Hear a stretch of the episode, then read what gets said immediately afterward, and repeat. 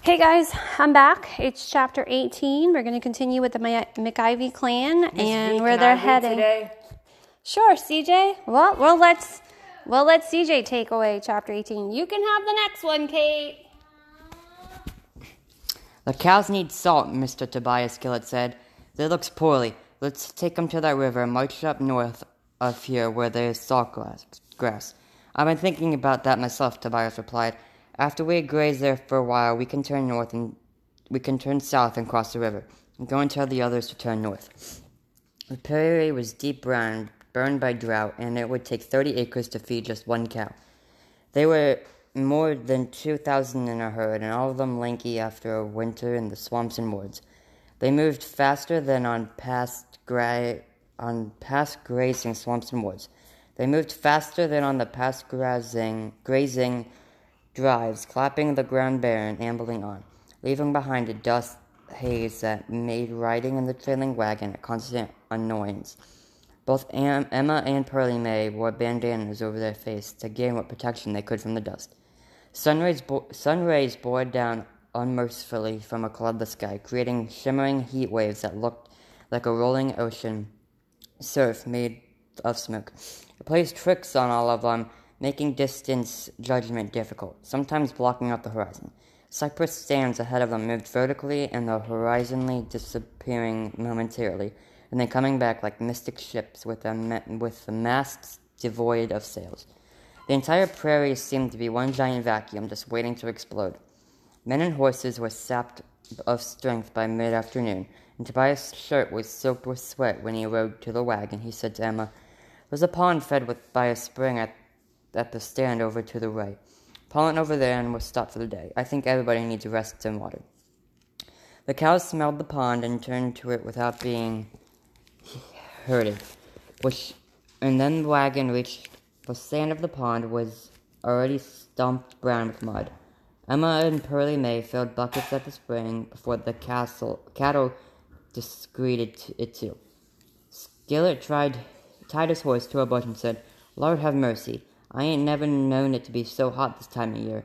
That old sun putting out heat like a wood stove full of hickory. Way I've been sweating today, I knows I must stink worse than any polecat ever been born." "I can smell you from here," Pearlie Mae said, grinning. You can't, you can sleep by yourself tonight. Else you go in the pond with the cows and wash up some." "I think I just do that. Move over, cows, as a coming in." "Flies seem to like this dry heat," Emma said. "They're as thick here as molasses. I don't know if we'll keep them out of the cooking pot."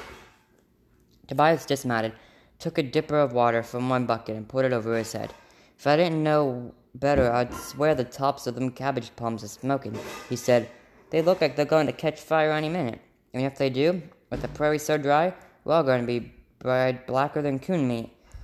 "You think we ought to turn back and put the cows in a swamp?" Skillet said. "We do that, we could at least keep out the sun." "No, we'll move on. A couple of days more and we'll make the march flat. The grass is bound to be better there. I've never seen this, the flat go as dry as this place." Zech rode in and turned Ishmael low at the spring. He dropped to the ground and put his head under water. And then he filled his hat and came back to the wagon. He sat by Emma and put the hat back on, flooding his shirt and the top of his pants. "Feels good," he said. Tobias said... Uh, to Zech, "Soon as we get done cooling off a bit, take a limb and keep the cows away from the spring. There's water enough for them in the pond, and we don't want the spring messed up too." The sinking sun brought no relief from the heat. Emma fixed uh, beef, beef stew, baked potatoes, and biscuits, and even Frog and Bonzo ate lightly. No one seemed interested in food. Frog pushed his plate to the side and said, "Is my eyes playing tricks on me, or is something peculiar going out on yonder?" "I don't see anything but cows and palmetto," Skillet said. Frog squinted. "Maybe it's a sweat and dust in my eye, but I swear I just seen some of them bushes pick up and move. There's something out there besides cows." "I seen it too," Zech said. "Over to the left, about a quarter mile." They all continued grazing, then Zech, "There, you see it? There, it's a deer." A herd of a dozen deer stood alert, staring at the cypress stand, then darting behind the palmetto clumps and coming out again. "They act like they want to come to the wagon," Frog said. "You reckon they smell Miss Tobias' biscuits?" Taint said, Tobi- Taint that, Tobias said.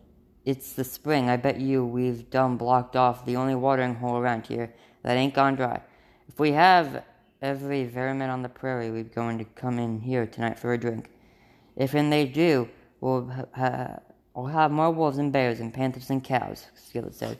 Maybe we ought to move on away from here before I get stark. We can build a whole line of fires around the stand, Frog said. They sure won't come that, through that to get in here. That wouldn't help the cows, Tobias said. We could, can't cram two thousand cows inside one acre of cypress stand. They'd still be out there in the open, fair game for whatever comes off the prairie. If Nip or Tuck were here, they could handle it, Zech said. They're sorely mistressed, sure, Tobias said. I never knew just how much of the work them dogs did till they were gone. But they're not here now, and that's a fact. We can't h- sit here talking all night, and it won't help matters one bit. We best decide what to do, and then do it. Emma said, we can't blame the animals. They get thirsty too, and it's their water same as ours. We can fill the barrel and the buckets and leave. What difference does it make if we camp here a few miles on? None at all, Tobias said. Sometimes you're the only one who makes sense, Emma. Let's all saddle up and move on, and let them critters out there have their turn. Ain't no use of us starting a war tonight over nothing. I'd like, I'd sure like to be here when all the critters come together at the pond, Zach said. That'll be a sight to see. I'll bet the fur fly thicker than dandelions. That's their problem, Tobias said. Ours is the cows. We'll go a few miles and stop again. Just before midnight, when he was relieved from watch by Bonzo, Zach did not return to the camp. Instead, he rode south across the prairie back towards the cypress stand they had abandoned in the afternoon. There was a full moon glowing, and, and far in the west, fingers of dry lightning cut the sky that were followed by dull rumblings. Tobias would be watching this too during his guard duty, watching with concern, hoping the slender figures from above would not spike a fire in the tender dry grass. There was was what the most feared, danger they faced on open prairie, a fire that could move on swiftly as a deer and destroy all of its path. A moon that was magical to Zech, bringing a time of enchant- enchantment when all the parchments of sunburned prairie vanished and was replaced by soft outlines of palm and palmetto. He knew this was a time of danger where predators roamed and roared the countryside, but this reality did not break his thoughts on Ishmael, carried him slowly across the quiet plain. There were many times back in the hammock where he slipped from the horse unnoticed and walked alone through the woods. Along the wood river during full moon, seeing and experiencing a totally different world for, from that day on. There's a warmness about it on winter nights, and a coolness in summer, and always and always it made him feel good, as if he were part of nature and its night creatures, a closeness that dissipated with the coming of the sun. When he came within a quarter mile of the stand, he tied Ishmael to a bush and walked on alone, moving slowly and without sound. Then he stopped a hundred yards short of the pond and dropped to the ground beside a palmetto. The first forms that visited the stand were deer, and they were soon replaced by the smaller, vague bodies of foxes and rabbits and raccoons. He lay there in the dry grass and watched a procession come with groups of their own. Wolves, bears, a mother panther with, the, uh, with babies, all passing each other without comment, drinking and disappearing again into the night. There were no growls of anger, no warnings to move away, no snarling flashes of superiority. Deadly natural enemies seemingly under a tree, truce understood only by themselves, sharing equally a thing all must have to survive. Zech watched spellbound, wondering what would happen if Nick and Tuck were with him, if they too would understand and honor this truce, retreat from natural instincts and patiently await their turn, or if they would charge forward and engage in combat to run the others away without sharing. He was glad they were not present at the moment, for he did not want the scene challenged. He knew it was possible he would never again witness it.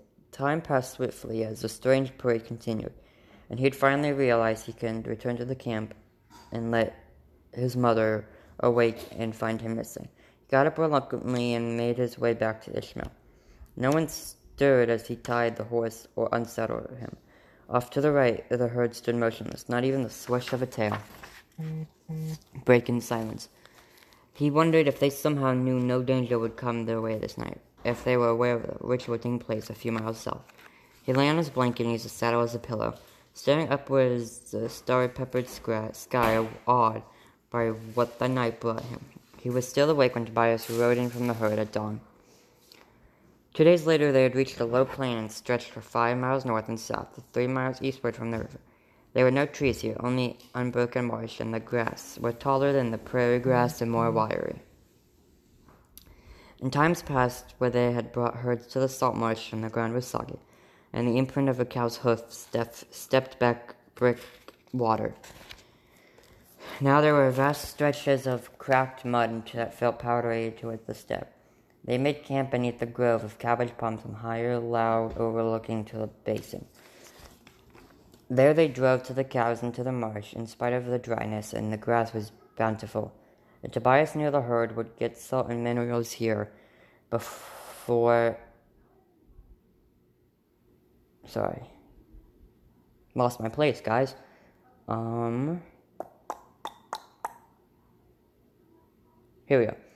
Tobias knew the herd would get salt and minerals here that they were unveiling on the prairie. He figured there was sufficient grazing for at least two weeks. The days and nights settled into a dull routine of eating and sleeping and riding guard. There was the diversion of going to the river and catching fish that Emma either fried or made into chowder. The river was there three feet below its normal level, and would be no problem to cross with the wagon when the same time turned west. At noon on the fourth day of the march, black clouds formed a solid wall in the west, and the wind quickened. Tobias watched hopefully as thunderheads inched upwards and closer, and by mid-afternoon the marsh was turned to somber yellow by sunless sky. Lightning flashes were followed by a sharp crashing thunder scattered the ergurts and herons from the feeding grounds close by the river. All of the men not on watch cut poles and hurriedly fashioned Lean, lean toss from palmetto fronds. The wind increased until finally the marsh grass lay flat against the wind. The solid sheets of rain below and vertically slashed like men, horses, and cattle. From the camp and plain became invisible. When they could no longer see the herd, Tobias and Zech abandoned the watch and made their way back to the wagon. Night came two hours earlier than usual, and the cooking fire hissed and went up where Emma could prepare food. They huddled beneath the lean toss and ate beef jerky, and soon the pounding rain found its way through the palmetto roofs and drenched them. The rain stopped just before dawn, and daybreak came once again to a cloudless sky. Tobias stirred and said, "We needed that real bad." But that was almost too much rain. I hope nobody floated away. We got out of the wagon and walked across the soggy ground, stopping at the rim of the basin. The herd was all there, standing in a ch- and a sheet of water covering the marsh. It looked as if grass were growing by a lake. Because the basin was low land and mucky rather than sandy, the water did not run off quickly or become absorbed. Instead of it dropped to one inch cover and remained that way, releasing millions upon millions of mosquito eggs attached to the grass, dormant eggs that would incubate quickly into intense heat and turn into larvae. Each invisible larva would eat and breathe for four days, and after shedding its skin four times became a pupa. The stage it continued eating and changed rapidly. Another two days its skin split, allowing an adult mosquito to pull itself out and dry its wings preparation for flight. No one in the camp was aware of this natural change of events taking place uh, across the tranquil mar- marsh. Zech was up the river alone, fishing when he felt the sting on his neck and arms.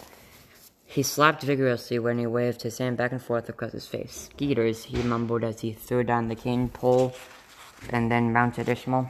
Tobias and Skillet were with the herd, puzzled by the faint humming sounds drifting across the marsh from the north. There they saw it, upward, a solid black cloud extending the ground thirty feet upward, moving towards them. As they watched, the other clouds formed in the west and the south. Skillet, "What is it, Mister Bias? Is it locust? I've heard of locust one, but I've never seen one. Whatever it is, I ain't, I got a feeling and it ain't good. We might need some help with the cows." Tobias glanced toward the river and saw Zech enter a cloud and disappear momentarily. Then emerging in a full gallop, he said, "I don't know what's happening, Skillet, but I think we best get out of here." Before they could turn the horses, the stinging came, setting their bodies on fire. Tobias looked down, and his legs were covered solidly by mosquitoes. His horse bolted straight upward and crashed down on its side, struggling and kicking, trying to regain its footing. Tobias felt the breath go out of his lungs for a moment. He couldn't move. He brushed feebly at his body as he heard Skillet's horse whining loudly and start bucking. He also heard frantic bellowing come from the herd. Crowds were bucking, kicking, and, foul- and falling all around him. As Zech raced across the marsh, as soon as the cow hit the ground, mosquitoes swarmed all over it and formed a solid mass in its mouth and nose, blocking air from its lungs, causing the cow's eyes to pop out. As it tried to blow- bellow, but could not do so. Tobias finally jumped to his feet, grabbed the horse, and mounted. The horse spun around and around, snorting, trying to force the obstruction from its nose, its nose that gained control of itself and ran blindly. Emma and Pearlie Mae were frozen with fear as they looked out over the marsh and watched the cows running wildly in circles, jumping all over the place. "What's happening out there? What is it?" Frog slapped his arms and legs. Then he said, "It's mosquitoes, Miss Emma. Skeeter, mosquitoes. We've got to leave here right away. Run.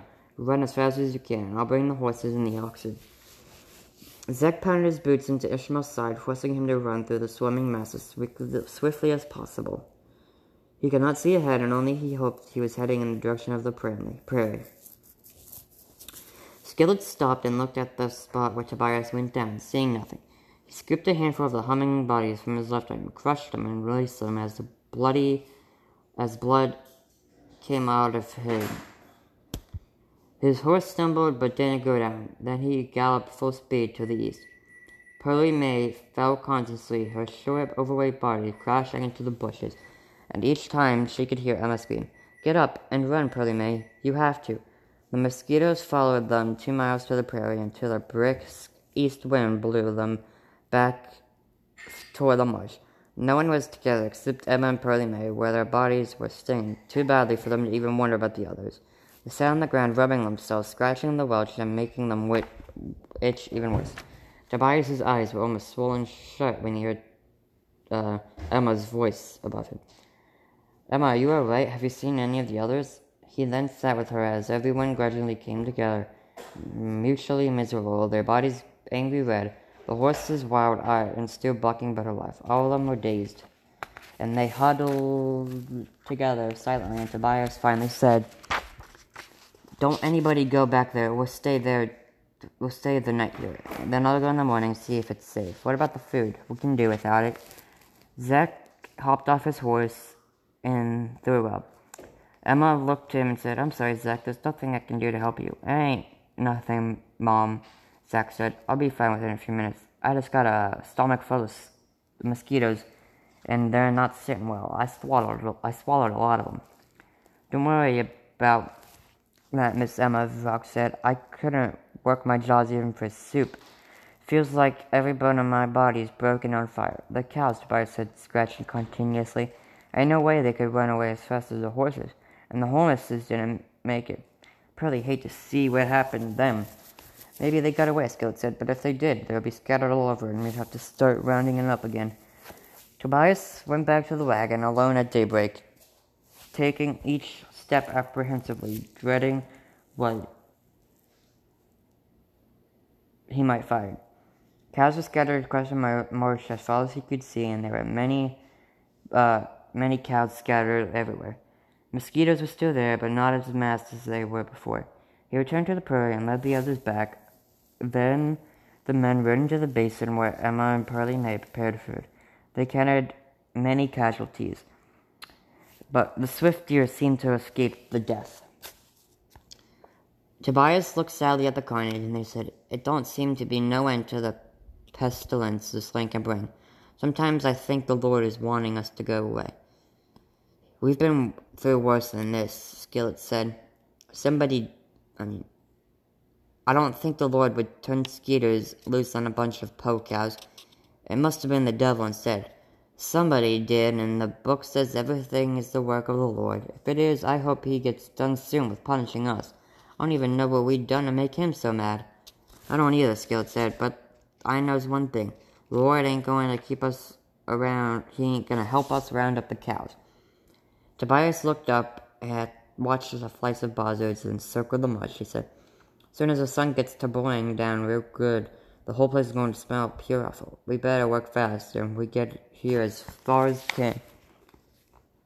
It took them two days to bring the herd together, together again. Some cows have run f- more than five miles. When they crossed the river and headed away from the salt marsh, the path of three miles was was littered with cows.